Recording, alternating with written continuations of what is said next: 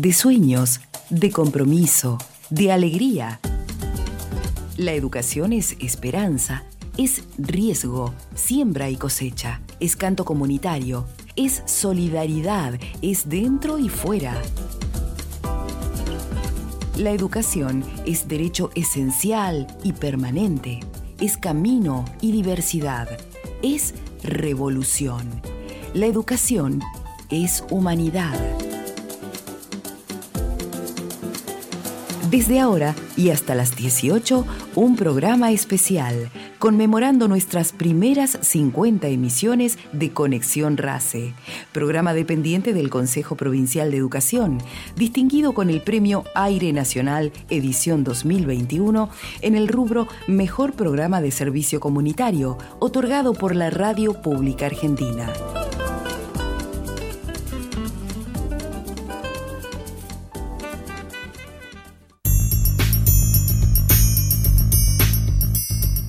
Bienvenidos, esto es Conexión RACE, programa número 50 de las radios socioeducativas de Santa Cruz, correspondiente a este miércoles 31 de agosto en Radio Nacional Calafate, que obviamente se transmite en AM 730 y en FM 88.1. Mi nombre es María Laura Rosell y no voy, no estoy sola, me va a acompañar desde Río Gallegos mi compañero Ariel Sánchez y lo vamos a estar acompañando hasta las 18 horas. Hola Ariel, ¿cómo estás? Hola María Laura, muy bien. Y bueno, saludamos a toda la audiencia, también eh, a quienes nos escuchan por internet en el sitio de Radio Nacional en la app de FM Educativa y también a través de la plataforma Caleidoscopio. Saludamos también a nuestros compañeros encargados de la operación técnica en Radio Nacional Lago Argentino, Nicolás Salazar, Mario Bornia, eh, y bueno, también saludamos obviamente a nuestro equipo de producción de contenido. Un programa más que especial, Ariel, porque ya estamos celebrando los, las 50 emisiones eh, de Conexión RACE. Eh, este programa que comenzó un lunes 28 de junio del 2021 y actualmente nos encuentra todos los días miércoles de 17, de 17 a 18 horas.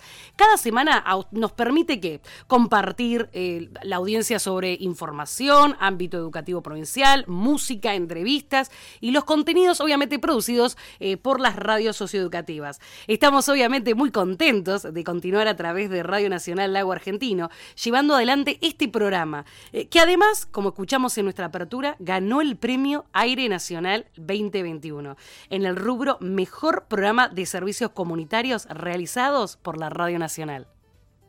Así es, Laura, y bueno, justamente antes de comenzar con el desarrollo de Conexión RACE, queremos recordar junto a todos ustedes el momento en el que se daba a conocer el ganador de esta categoría en la ceremonia virtual de entrega de premios celebrada el 22 de diciembre del año pasado. Radio Nacional Mendoza Quino, programa La Cigarra. Radio Nacional Esquel, Voces de la Tierra. Radio Nacional Catamarca, Catamarca Profunda. Y Radio Nacional Calafate, Conexión RACE. Y el ganador es Radio Nacional Calafate con conexión RACE. ¡Vamos! ¡Vamos! ¡Vamos!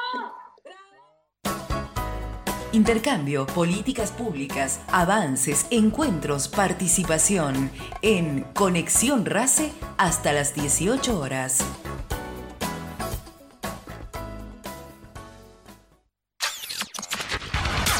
Si sos docente o estudiante y querés escuchar buena música y material educativo y cultural, si te interesan los contenidos que tienen que ver con nuestra escuela, con nuestra historia y con nuestra identidad, te invitamos a ingresar a caleidoscopio.educacionsantacruz.edu.ar. Poniendo play con la flecha que vas a encontrar en la esquina superior derecha de la pantalla, vas a escuchar la señal de FM Educativa.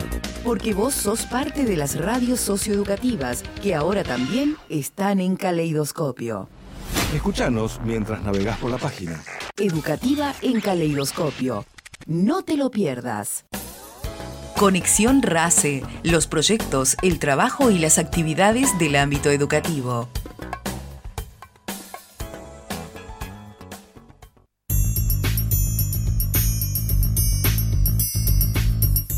Y seguimos en Conexión RACE y ya estamos en contacto con el secretario de Gestión Administrativa del Consejo Provincial de Educación, Pablo Ruiz. Buenas tardes, Pablo Ruiz. María Laura Rosel y Ariel Sánchez te saludan.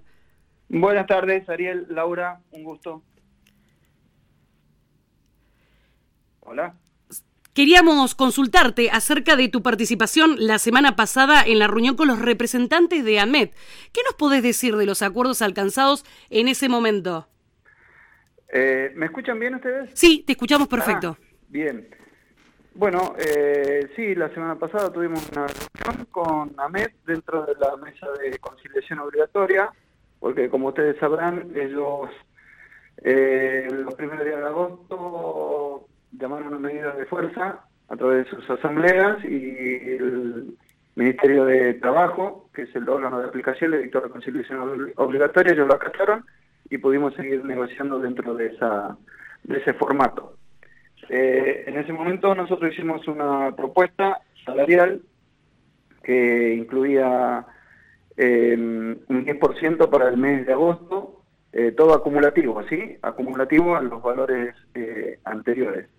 10% en el mes de agosto y el incremento de unos cargos que quedaron fuera del, del ítem de seguridad e higiene el año pasado cuando ellos lo, lo habían pedido. Además, aumentar para el mes de septiembre un 5%, en el mes de noviembre un 4% y un 8% en diciembre. Bueno, en esa mesa lo que aceptó el sindicato de AMET fue eh, incrementar el 10% de agosto y los ítems y volver a sentarnos en una nueva mesa para seguir negociando hacia adelante y de esa manera quedamos en casa un cuarto intermedio para el viernes, eh, para el miércoles 7 de septiembre. ¿Y qué expectativas tienen justamente para la próxima reunión, la del 7 de septiembre? Bueno, como siempre, la, la, mejor de las expectativas.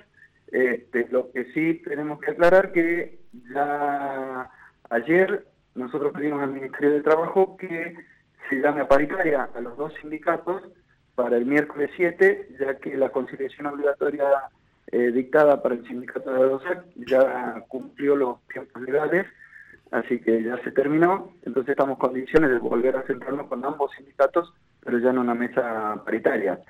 Eh, nosotros, como siempre, predispuestos al diálogo, eh, tratando de llegar al, al mejor acuerdo que sea beneficio para todos los docentes de Santa Cruz, pero bueno, hoy nos encontramos con que la respuesta por parte de ADOSAC fue una medida de fuerza para hoy y mañana.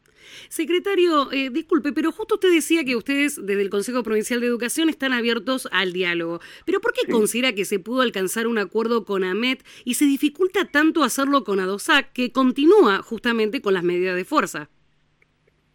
Bueno, esa esa pregunta no te la podría responder con precisión, eh, conjeturas o supuestos que, uno puede hacer, eh, pero la realidad es que cada vez que nosotros eh, convocamos al diálogo a sentarnos en una mesa de negociación a este sindicato precisamente, la única respuesta que recibimos del otro lado fueron medidas de fuerza. el diálogo por parte del Ejecutivo siempre está, siempre Pedimos que así sea, pero dentro del marco de la buena fe, como dice la ley de paritaria, y con los pibes dentro de las aulas. Pero lamentablemente por parte del sindicato de ADOSAC, lo único que recibimos como respuesta siempre son medidas de fuerza. Bien, como siempre le agradecemos el haber compartido con nosotros este momento para comentarnos cuál es la situación en esta reunión por paritarias eh, y seguramente será hasta una nueva ocasión en la que conversemos sobre estos temas.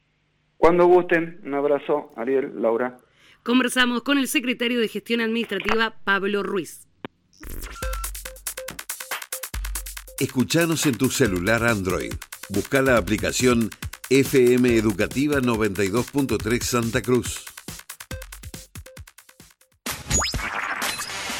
Los contenidos radiales de la red RACE ahora también están en la plataforma audiovisual educativa de Santa Cruz, Caleidoscopio. Ingresa a caleidoscopio.educacionsantacruz.edu.ar y escucha la señal de FM educativa mientras navegas por la página. Las radios socioeducativas de Santa Cruz ahora también en Caleidoscopio.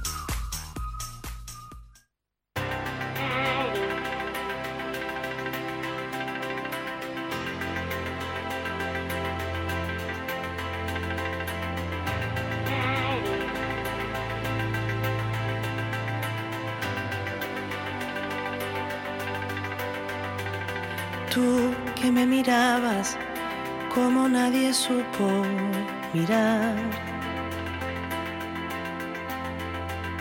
Tú que protegías la vela si empezaba a temblar. Tú que me leías cuentos que me hicieron volar. Y ahora tu memoria se escapa con mi vida detrás.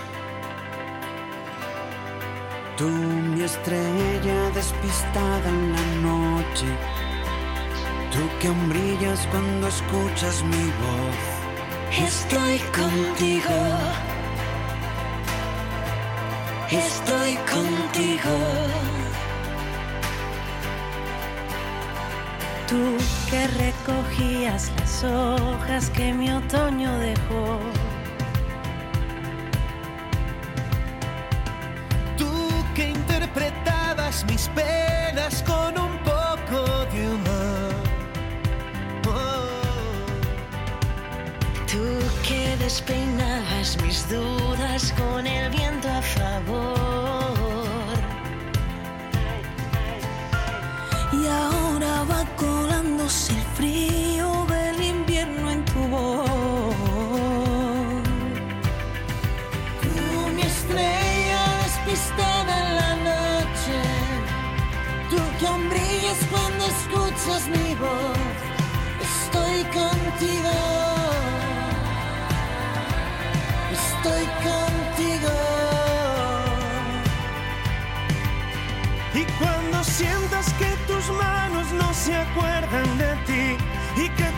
Ojos han borrado el camino, Estoy contigo. Estoy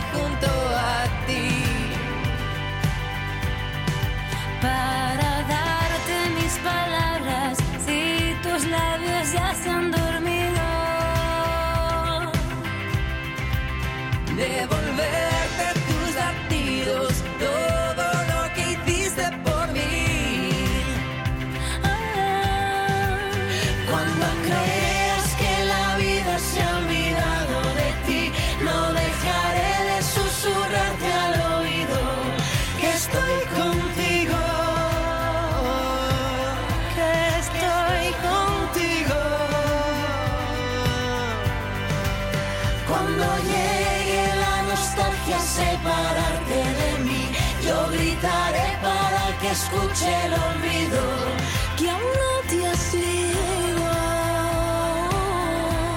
que yo sigo aquí, siempre junto a ti.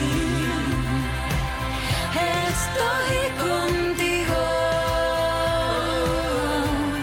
Estoy junto a ti.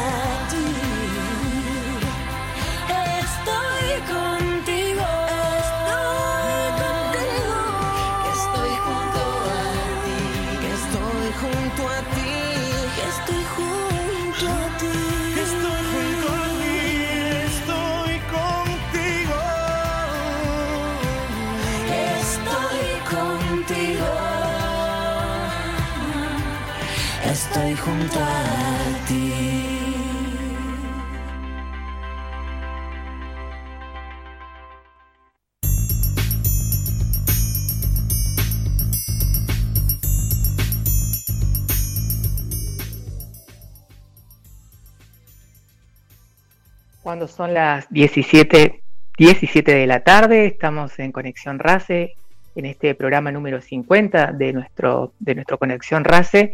Y a continuación vamos a charlar con Betina Muruzábal, la coordinadora del Museo Eduardo Minichelli de Río Gallego. Buenas tardes, Betina. María Laura Rosselli y Ariel Sánchez te saludan. Eh, buenas tardes a los dos, eh, Ariel, María Laura desde el MAEN. Un gusto estar dialogando en la tarde de hoy con ustedes. Bien, el Museo Eduardo Minichelli Tenemos de una obra de teatro recientemente, queríamos consultarte sobre esta obra y sobre el marco en el que se realizan este tipo de actividades en el museo. Eh, sí, durante agosto se desarrolló el proyecto Poéticas de Diverso eh, supuso una serie de obras de teatro que eran exhibidas y presentadas eh, con obras de, artes visuales. Y mm, eh, a la vez que se presentaron estas obras de teatro, que unas fueron enlorquecidos, otros nada, otras nada del amor me produce envidia y la última, la noche se suceden, eh, quedaba en las salas una señal, un, lugar, una situación visual que daba cuenta de esto que había sucedido en escena y también era recorrible. En estos momentos estamos en el montaje de Nexo, Nostalgia de Futuro, y la inauguración de esta muestra nueva que con la que abrimos septiembre es mañana eh, en Maipú 13, que es la dirección del museo, a las 20 horas. ¿Y cómo surgió esto? Comentabas de, del proyecto de prácticas de lo diverso en la Patagonia, cómo surgió la propuesta, ¿Qué acciones abarcó?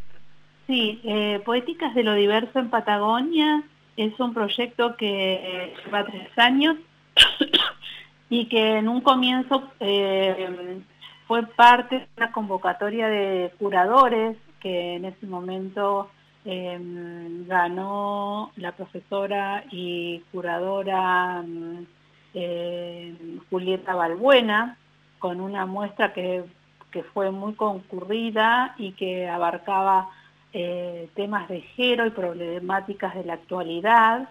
Eh, y fue en aquel 2020 que inauguramos la muestra en la primera semana de marzo y el 17 de, marzo, eh, bueno, todavía me conmueve, ¿no?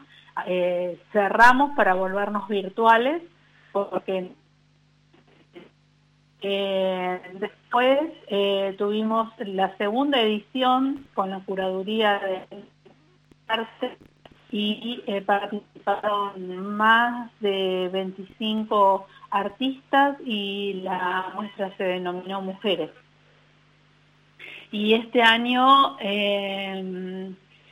bueno, Poéticas de lo Diverso fue una conjugación de, obras de, teatro y de las artes visuales, en la cual estuvo muy con mucho público y que permitió también em, visitas escolares y, la verdad que, iniciar agosto con, una, con el Lorquecido, que eran versos leídos de Lorca, eh, justo en luna llena y que, bueno, se recuerda el aniversario del asesinato de Lorca, eh, fue eh, todo un, tiempo de reflexión y de memoria que se produce en ese momento, ¿no?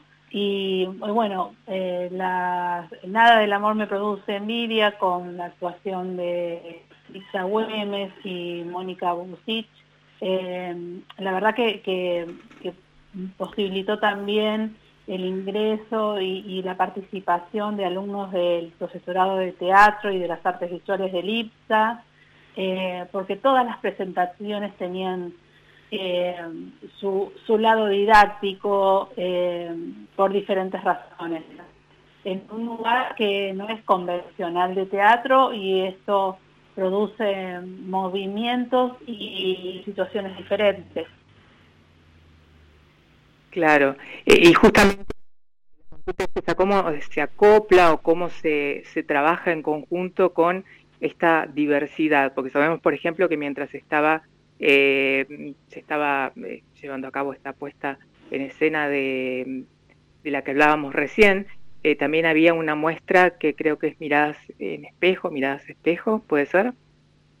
Sí, la obra Miradas Espejo, Espejos de Miradas era una obra de, es una obra de Susana Suárez que dialogaba con la obra Las noches se suceden con la que se cerró el ciclo.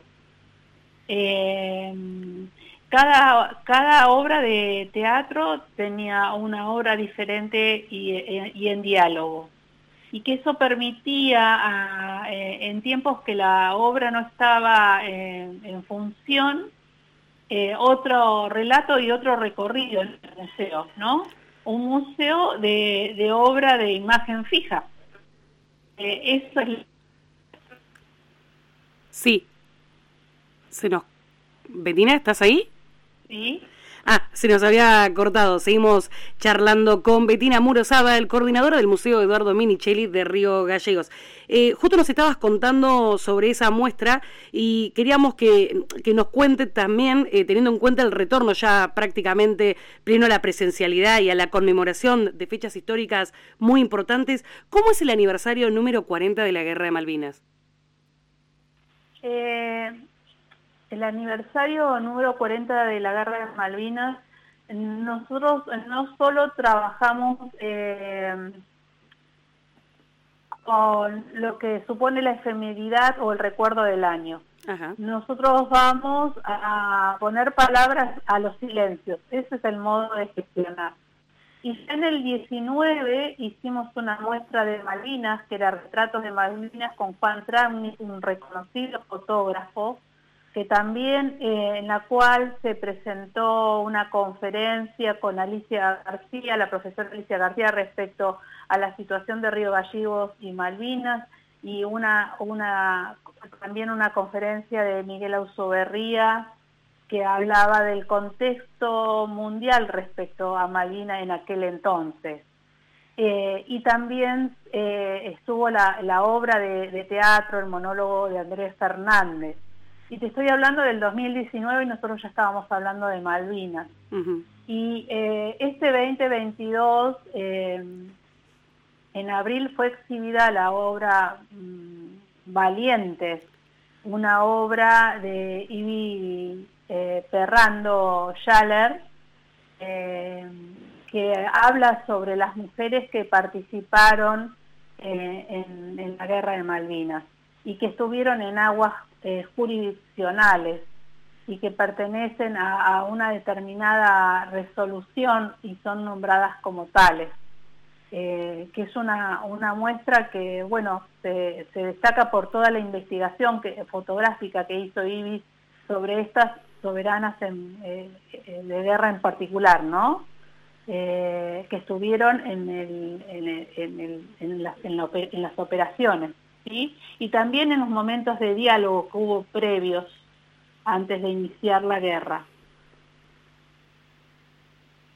Bien, Betina, en parte lo, hicimos, ¿no? Nos planteaste eh, cuáles fueron las actividades que se vinieron desarrollando este último tiempo, pero bueno, nos gustaría que nos hagas un balance de, las actividades de este primer semestre en el MAEM, semestre que ya, pasamos, eh, bueno, teniendo en cuenta eh, justamente una de las cosas que mencionábamos, el retorno, el retorno ya eh, prácticamente pleno a la presencialidad. Sí, nosotros eh, consideramos, eh, María Laura, que, que, siempre el museo, siempre el Maén estuvo abierto, siempre ofreciendo actividades y acompañando a, todo lo que es la comunidad eh, Maén, que siempre tratamos de extender y llegar a, mayor cantidad eh, de personas que lo visiten y lo conozcan, por eso es una gran oportunidad estar hablando con ustedes hoy. Eh, y, bueno, este año en particular, además de Valientes, estuvo exhibido el proyecto de juegos y juguetes. Eh, y el otro proyecto que eh, estuvo exhibido eh, también fue una muestra de arte digital de Fede Marín y una muestra de arte postal que, viene de, un encuentro de, de, redes de gestoras culturales que también comenzó en pandemia en el 2020 y que las obras de artistas eh, patagónicos y de Santa Cruz fue exhibida en el Centro Cultural Cabo Mayor de Santander, España, que este año llegó a exhibirse en Tierra del Fuego y, y que en el mes de julio fue exhibida en el MAEN, que se llama El Viaje, de arte postal, y que tenemos, bueno, en las novedades de que sigue, el viaje continúa, como decimos, porque el próximo octubre esa muestra va a ser exhibida en la ciudad de Punta Arenas. El viaje sí, ahí como nos estabas contando, y te queremos agradecer por este balance y por sobre todas las cosas que siempre eh, nos dan la oportunidad desde Conexión Raza de poder contar todo lo que está haciendo el MAEM, no solamente en Río Gallegos, sino también a medida provincial, nacional y hasta inclusive internacional. Muchísimas gracias, Betina. Gracias a ustedes y, mm, bueno, recordemos que, el museo tiene la función pedagógica que depende del Consejo Provincial de Educación, eh, que somos muy visitados por, por escuelas, por jardines de infantes, por alumnos del profesorado de, del IPES, del IPSA, eh, que también nos ocupamos de aquellos que por allí no nos conocen y van a la Plaza San Martín y entonces hacemos eh, Plaza en Acción, Museo Latente, algunos sábados, va un sábado por mes, que tenemos un taller de arte los días domingos y aprovechamos la ocasión para todo aquel eh, que nos esté escuchando y que por allí se da una vuelta por Río Gallegos, que nos pueden venir a visitar, eh, que los esperamos, que si lo hacen en día de semana de martes a viernes, eh, el museo está abierto de 9 a 18 horas y que de sábado y domingo de 14 a 19 también ofrecemos todas las posibilidades para conocernos y hacer visitas guiadas, que están siempre invitados y que cualquier eh, situación que no contemple estos horarios también estamos abiertos a recibirlos y atentos en las redes sociales. Ahí ya dimos todo el aviso para que la gente que tanto en Calafate, alrededor Chaltén y todos los que nos están escuchando de Caleidoscopio no se pierdan eh, para visitar el eh, Museo Eduardo Miricheli. Muchísimas gracias. ¿eh? Gracias a ustedes. escuchábamos a Betina Muruzábal, coordinadora del Museo Eduardo Minicelli de Río Gallegos. Una vez por semana durante más de un año. 50 encuentros radiales con la actualidad, el trabajo y los proyectos de la comunidad educativa.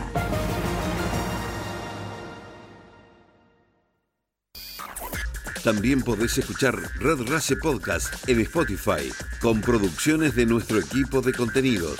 Suscríbete para acceder a material para docentes y estudiantes.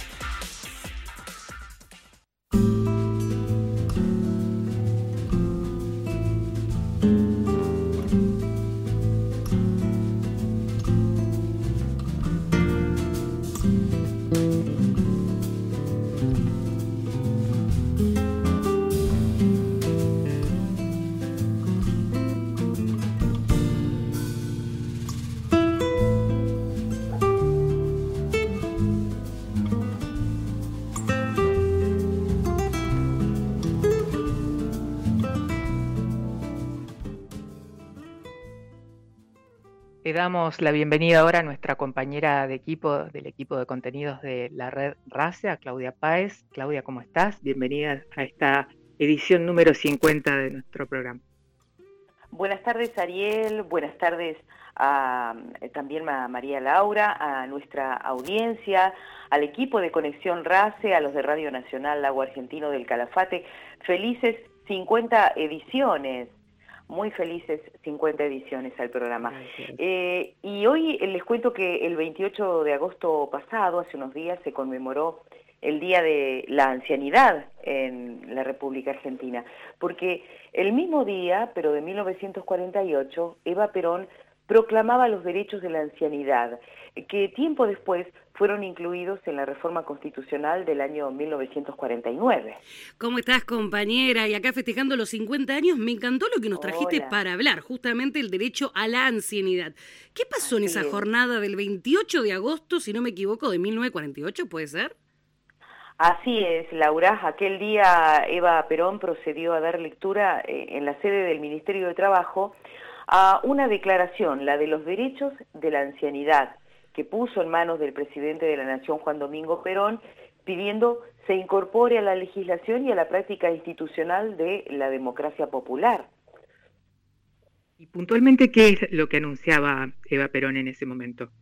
En ese decálogo que leyó Eva proclamaba el derecho de la asistencia, es decir, todo anciano tiene derecho a su protección integral por cuenta de su familia. En caso de desamparo corresponde al Estado proveer esa protección, ya sea en forma directa o por intermedio de institutos o fundaciones creados eh, que eh, justamente hagan el aporte correspondiente. El derecho a la vivienda, eh, el derecho a tener un albergue higiénico con un mínimo de comodidades hogareñas, que es inherente a la condición humana. El derecho a la alimentación, una alimentación sana, adecuada a la edad, al estado físico de, de, cada persona anciana que debe ser contemplada en forma particular también.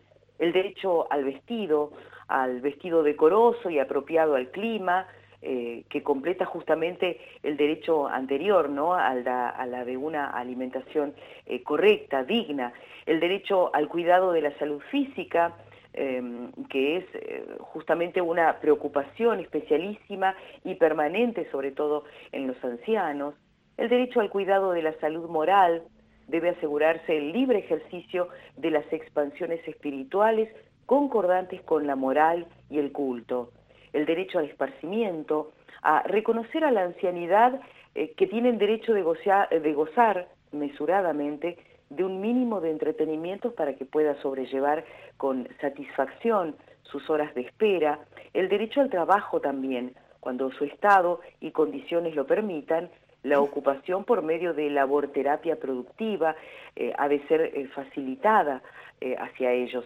se, se evita así la disminución de, de, la personalidad, ¿no? Y también de la salud. El derecho a la expansión, gozar de tranquilidad, libre de angustias, de preocupaciones en los últimos años de existencia. Es un patrimonio de todo anciano y de toda anciana. Y el derecho al respeto. La ancianidad tiene derecho al respeto y a la consideración, obviamente, de sus semejantes. O sea, Claudia, que nuestro país es precursor en gestión y otorgamiento de derechos para la ancianidad.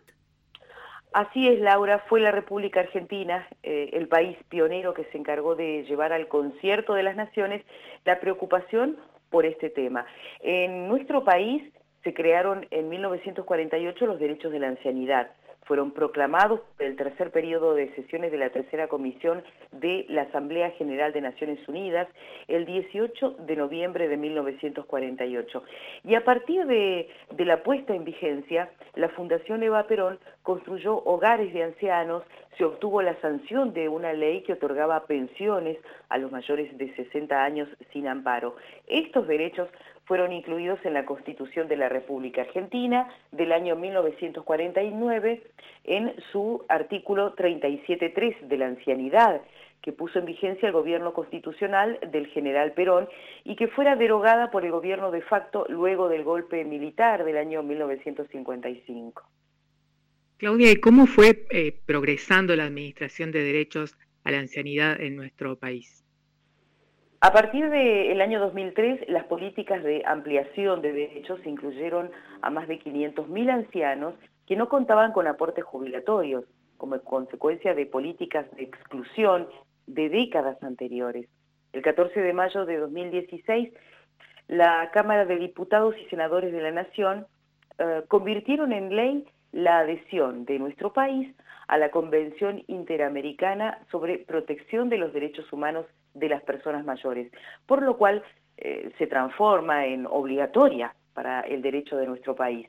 Y además, Argentina adhiere a la resolución 66-127 de la Asamblea General de Naciones Unidas designando el día 15 de junio de cada año como Día Mundial de Toma de Conciencia del Abuso y Maltrato en la Vejez, o sea, abuso sexual, institucional, financiero, psicológico, de negligencia y hasta autoabandono, entre otros. De todo esto que nos has contado, Clau, ¿qué vamos a escuchar el día de hoy? Una hermosa canción. Eh, vamos a escuchar a la banda de rock La Vela Puerca, con Canción para Uno. Esta canción está en el álbum Érase, que es el sexto disco de estudio de esta banda uruguaya de rock ska. Eh, fue lanzado a la venta en noviembre de 2014. Perfecto, Claudia. Muchas gracias como siempre. Gracias a ustedes. Un beso grande a la audiencia, muy especialmente. Eh, felices 50 programas. Y escuchemos a la vela puerca. Canción para uno. Hasta el próximo programa.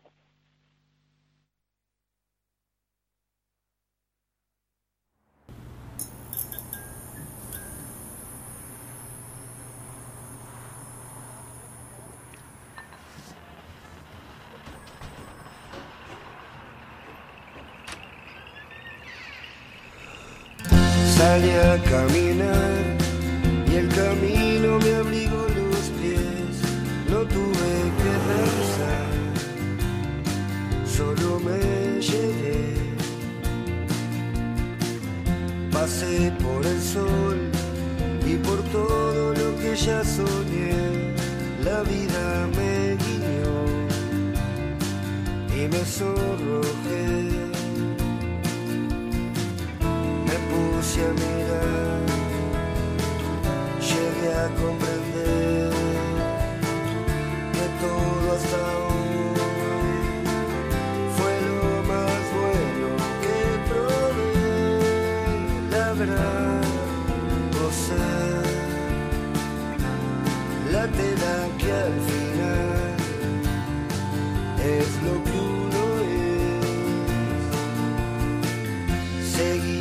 allá y encontré el tesoro que perdí.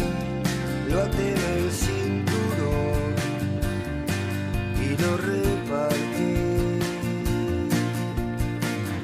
Vi cómo se fue la sombra que fui. Vi cómo acabó.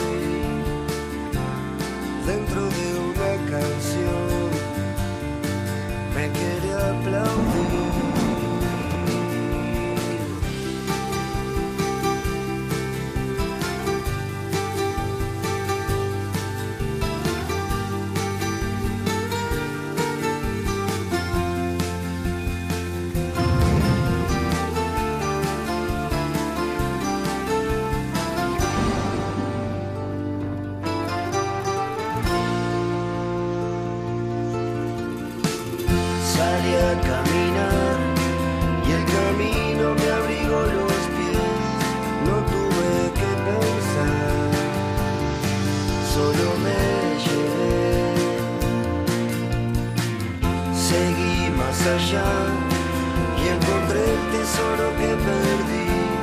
Lo até en el cinturón y me repartí.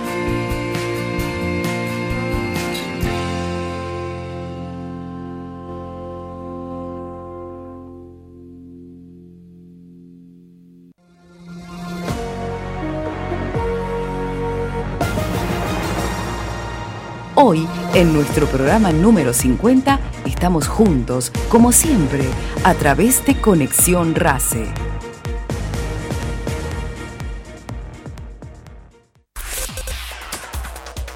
Escuchás Conexión Race en vivo en FM Educativa 92.3 de Río Gallegos, en FM Marea 103.5 de Puerto San Julián y en diferido a través de las emisoras que integran la red provincial de radios socioeducativas. Yo me sentía contento porque como todos muchachos les gustan las aventuras, pero no sabía dónde iba. Pero no sabía dónde iba. Episodios de la Guerra de Malvinas, las acciones que marcaron el curso del conflicto del Atlántico Sur en la voz de sus protagonistas. 8 y 23 de la mañana se repite el ataque contra Puerto Argentino. Episodios de la Guerra de Malvinas. Los escuchás en las emisoras que integran la red provincial de radios socioeducativas y en nuestro canal de Spotify. Siguen las explosiones en el aeropuerto que podrían ser originadas, además de las bombas, por los combustibles que flotan. Misiles nuestros se dirigen en busca del enemigo.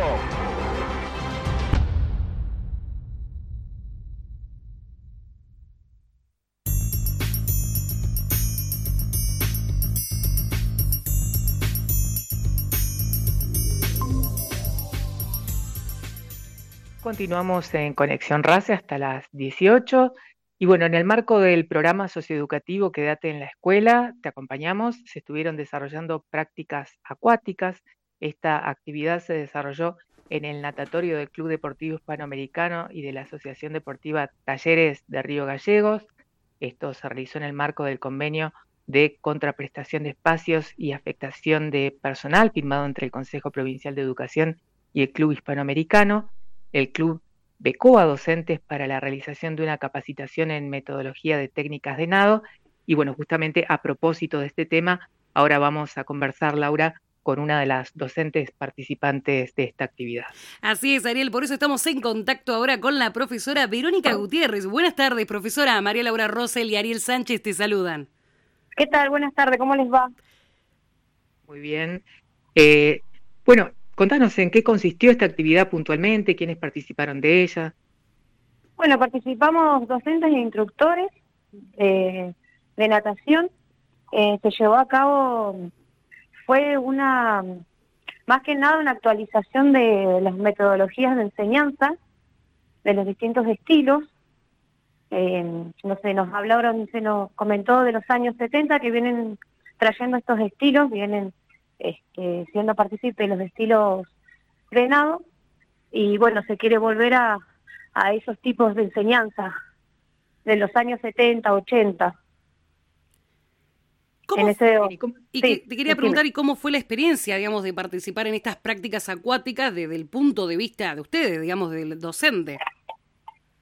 Bueno, la, lo que fue para nosotros fue un, un cambio rotundo en lo que es la enseñanza del deporte, ya que uno venía con una enseñanza desde, desde que donde, donde estudió, ¿no? Desde el Instituto de Enseñanza, teníamos una, una cierta metodología de trabajo y, y hoy nos traen una, una nueva metodología que es muy buena para practicarla con los, con los chicos, es muy, muy gratificante para ellos, para poder que la enseñanza pueda llegar hacia el alumno y ellos obtener el aprendizaje de los distintos estilos, ya que es un medio, un, el medio acuático es un medio no, no común, que hay muchos de los niños que a veces al principio tienen muchos temores, muchos medios, lo vemos todos los días en la pileta, en los, en los niños que recién inician en, las, en los primeros, en las primeras etapas, y las formas que hoy nos trajo el profesor Raúl, la verdad que fueron muy buenas para poder aplicarlas.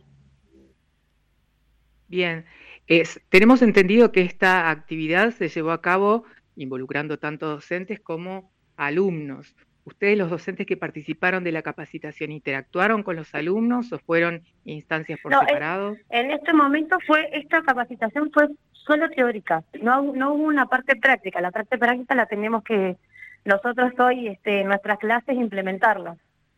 ¿Y Esta cómo es- parte fue toda teórica. ¿Y cómo es este trabajo entre ustedes y los docentes? Digo, porque no estás sola en este equipo, Verónica, sino que estás acompañada. ¿Cómo es este trabajo, este convenio entre, eh, digamos, el hispano y el Consejo Provincial de Educación siendo vos docente? ¿Qué te parece todo eso? Bueno, lo, lo que es este, todas al agua, el, lo que vos estabas hablando, que trabajamos en conjunto con el hispano, eh, es una forma de acercar a los alumnos que no tienen los recursos necesarios para poder ingresar a una pileta, ya que sabemos que hoy hay muy poco, igual, mucha, muy poca disponibilidad para poder ingresar hasta a un medio a un medio acuático, ya que tenemos solamente contamos con dos piletas y las dos están este llenas los cupos. Y esta y esta propuesta que trae el Ministerio de el, el Consejo de Educación es muy buena. Se relaciona muy bien con lo que necesitan los chicos hoy para poder acercarlos al agua. Y justamente como vos decías, que además no es solamente en Río Gallegos, sino también es, eh, digamos, dentro del marco de Quédate en la escuela, te acompañamos, esto también está pasando en Caleta Olivia y en toda la provincia, este, este convenio. Así que me supongo que todo lo que ustedes están estudiando, obviamente dentro de muy poco lo van a poder implementar con estos estudiantes. Te queremos agradecer mucho, Vero. Bueno, bueno, muchísimas gracias, muchísimas gracias a ustedes por estar siempre y acompañar a la educación.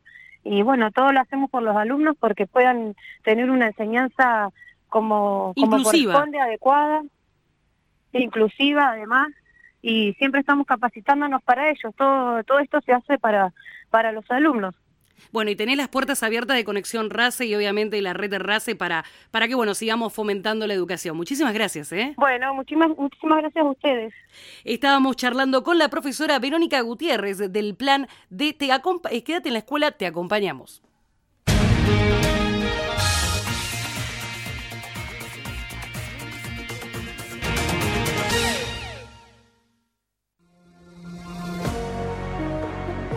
Conexión RACE, 50 programas. Cuidemos la palabra, cuidemos la palabra, su origen, cómo la usamos y compartimos. ¿Repulgue o repulgo? No hay dudas que las empanadas forman parte cotidiana de nuestra gastronomía y a la operación de cerrar el relleno sobre la masa lo llamamos repulgue, pero no es esta la única manera de aplicar este término. La palabra repulgo proviene de la operación por la que se remata los bordes. Por ejemplo, se me ha descosido el repulgo de los pantalones. Y también hace referencia a la cicatriz de las heridas en humanos, animales y plantas. En la cocina se define como el labrado que se hace en los bordes de las empanadas, a las que llamamos repulgue. Cuidemos la palabra. En nuestro país, la educación técnico-profesional garantiza una sólida formación general y posibilita a alumnos y alumnas desarrollarse personal, social y laboralmente, a la vez que ofrece una formación profesional significativa para desempeñarse en sectores y áreas productivas.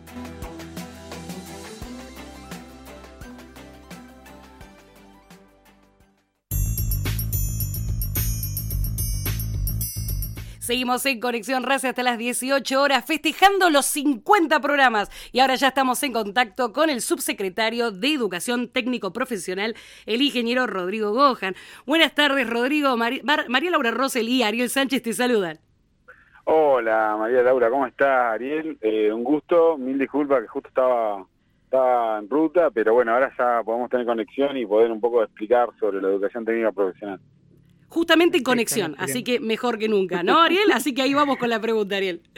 Vamos con la pregunta entonces. Bueno, eh, cerramos agosto con eh, novedades muy importantes. Ya hace unas semanas se anunció la construcción de nuevas escuelas técnicas en, en nuestra provincia. Y bueno, la pregunta es qué nos puede comentar a- al respecto, para cuándo están proyectadas, dónde se van a construir. Bueno, la verdad que sí, por supuesto, la verdad que es un anuncio más que importante que, que está impulsando la señora gobernadora con respecto a la ampliación sobre la oferta de educación técnica profesional. Queremos comentarle que eh, la nueva resolución del Consejo Federal ha creado las escuelas profesionales secundarias y, de esta forma nosotros vamos a alcanzar a llegar a lugares donde la oferta de, de educación técnica es necesaria, como las comisiones de fomento, por eso eh, tres de estas, eh, cuatro de estas nuevas escuelas van a estar dadas en las localidades de, en las comisiones de fomento, perdón, de Tres Lagos, en este caso de Fitzroy, en el caso de Lago Posadas, eh, eh, en este caso y Cañadón Seco, como son las localidades donde se va a desarrollar esta oferta nueva. Y también va a haber una escuela profesional secundaria de educación técnica en las localidades de Río Gallegos y en el caso de Pico Truncado. Así que son seis escuelas nuevas que la gobernadora acaba de, de anunciar, que va a ser una estructura nueva escolar, va a ser unas orientaciones nuevas que va a tener y en este caso eh, la obra en sí, eh, la precisión de estas nuevas escuelas para poder ampliar eh, yendo en una construcción que recordamos, como siempre lo recuerda la señora gobernadora, que, que, que encontramos con dos escuelas, se proyectaron seis nuevas y hay seis más en este caso para la provincia de Santa Cruz. Actualmente, ingeniero, la provincia cuenta con estas instituciones que usted decía seis, habían arrancado con dos, como muy, bien contó usted. Más o menos, ¿cuánta cantidad de alumnos estamos hablando? Mira, nosotros hoy tenemos, nosotros empezamos con una, con una, con una cantidad de alumnos en el 2015 de 6.000 estudiantes, hoy tenemos 9.000 estudiantes en el sistema educativo, educativo nivel secundario técnico. Con esta nueva oferta estamos proyectando llegar a contener más de 1.500 estudiantes de la oferta de educación técnica profesional, así que se va a sumar una cantidad importante. Y nos estamos sumando lo que es la oferta de formación profesional que, que ronda entre 2.000 y 4.000 estudiantes porque oscila por la, por la oferta y también una, una cantidad de estudiantes de educación superior técnica también es una oferta que ha crecido bastante en la provincia que también ronda por esos valores de número. Recordar que estos niveles muchas veces el desgranamiento es un poquito más fuerte, más sólido, porque eh, generalmente eh, son una educación no obligatoria, hace que los estudiantes por ahí eh, dejen por ahí la mitad de, del cursado, pero estamos hablando de casi, si, si no calculo mal los números, vamos a llegar a una, una cantidad de estudiantes de más de 20.000 estudiantes de la educación técnica profesional eh, proyectado para el 2023. Y eh, la construcción de todas estas escuelas de las que estamos hablando obviamente obedece a un proyecto, un proyecto de desarrollo técnico industrial de la provincia. Y bueno, en este sentido la, consulta es cuál es la orientación de, de los eh, contenidos, de las habilidades que se tiene proyectado potenciar con estas nuevas instituciones. Mirá, la verdad que está muy acertada la pregunta porque estas escuelas vienen a resolver una orientación en la formación profesional y vienen a atender las problemáticas más locales que tenemos. Vamos a poner el ejemplo más claro que vamos a desarrollar una escuela profesional en Río Gallegos, en, la, en los lugares donde más se necesiten, que es eh, en lo, donde más está creciendo Río Gallegos, que es en la zona de San Benito y Bicentenario.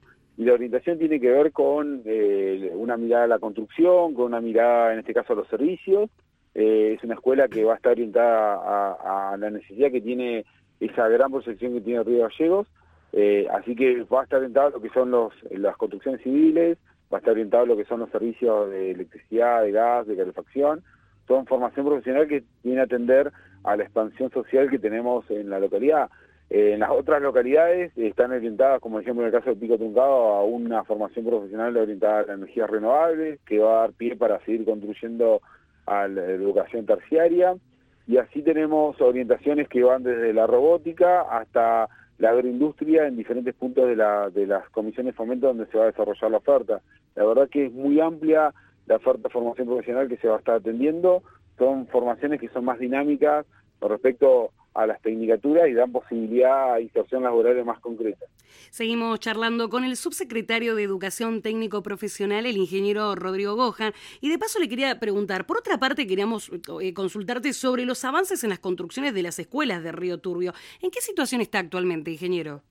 Hoy tenemos, eh, hoy realmente si uno este, me está escuchando la cuenca, realmente está en una situación, estamos con veda invernal, nosotros eh, ingeniero. Se le cortó ahí, me parece, al, al ingeniero. Está por ahí. Para la localidad.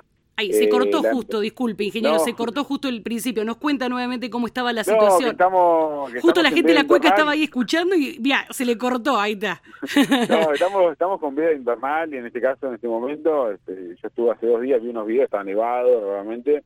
La empresa está esperando que, se eleve un poco la temperatura para, poder cortar la vena que va a ser en septiembre y largar con todo la, el avance de, la obra que, que, eso representa, que tenemos que avanzar con las excavaciones, con, con lo que es, eh, en este caso, avanzar con las plateas y rápidamente vamos a tener una proyección de lo que es la construcción de pared y techo. Así que en este momento la empresa está, está trabajando todo lo que es cabreada, todo lo que es estructura y va a traer lo que es movilidad, en este caso todo lo que es eh, ladrillo para, para poder avanzar pero bueno, estamos esperando que se eleve un poco la temperatura porque la verdad que el clima no ha, eh, no ha, no ha dejado ninguna ventana para poder avanzar. Por otra parte, ingeniero, y por último también, eh, sabemos que, bueno, en el transcurso de este mes, del 12 para ser más precisos, se recibió una nueva aula taller móvil, una aula taller móvil destinada eh, a la especialidad gastronomía de la educación técnica profesional. Y bueno, queríamos consultarle cómo será el trabajo de esta aula. Por ahí la pregunta, no, Estábamos hablando de, esta nueva aula taller móvil que eh, se recibió, que está destinada a la especialidad gastronomía, y la consulta era cómo será el trabajo de esta aula y eh, qué tipo, cómo es el trabajo en este tipo de dispositivo en general. Bueno, la verdad que está bueno. Nosotros estuvimos trabajando con, con el Ministerio de Producción y en este caso con la Secretaría de Pesca, eh, trabajando con respecto a la vinculación que vamos a hacer en esta primera etapa eh, con el aula de gastronomía, que es un aula que viene totalmente equipada, completa, con todos los elementos para poder elaborar la comida, hasta terminar con un, un packaging que la verdad que es más que interesante. Y vamos a vincularlo al sector pesquero en esta primera etapa, vamos a recorrer, recorrer Caleta Olivia, Puerto de San Julián, y con el mismo ministerio pudimos articular acciones con respecto al turismo para después llevar adelante una capacitación más que necesaria eh, para los lugares de cordillera como es Chaltén, Calafate y, Los Antiguos, que son lugares donde el turismo necesita este perfil profesional la, de lo que es el sector de gastronomía, así que la verdad que va a tener un trabajo de acá hasta el próximo año, un recorrido tanto por, eh, por la costa como por el, eh, lo que es eh, la cordillera, eh, con una mirada estratégica y productiva. Muchísimas gracias, ingeniero, por esta charla y por siempre estar dispuesto a Conexión RACE. Muchas gracias María Laura y Ariel y un saludo para todos. Estábamos charlando con el subsecretario de Educación Técnico Profesional, ingeniero Rodrigo Gojan. Encontrá Conexión RACE y nuestras producciones en Spotify. Busca Red RACE Podcast. Desde hace poco más de un año, con una pandemia que nos limitaba, Conexión RACE sigue acompañando a la audiencia de Santa Cruz.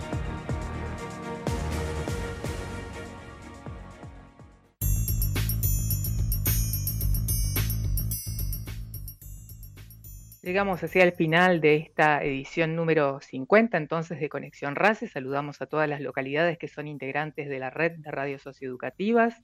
Les recordamos que pueden encontrar los contenidos de la red provincial de radios socioeducativas en nuestro canal de YouTube y también en Spotify.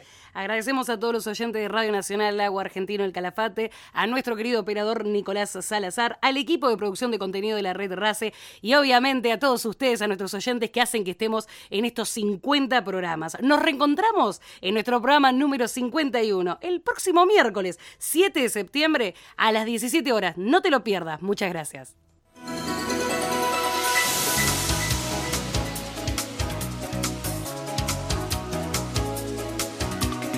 Cada encuentro nos convoca a comunicarnos y pensar juntos. En una sola radio. La República Argentina es la hora 18. El intendente de Ensenada, Mario Seco, dijo que con la justicia está perdiendo el respeto que le tenía la sociedad argentina.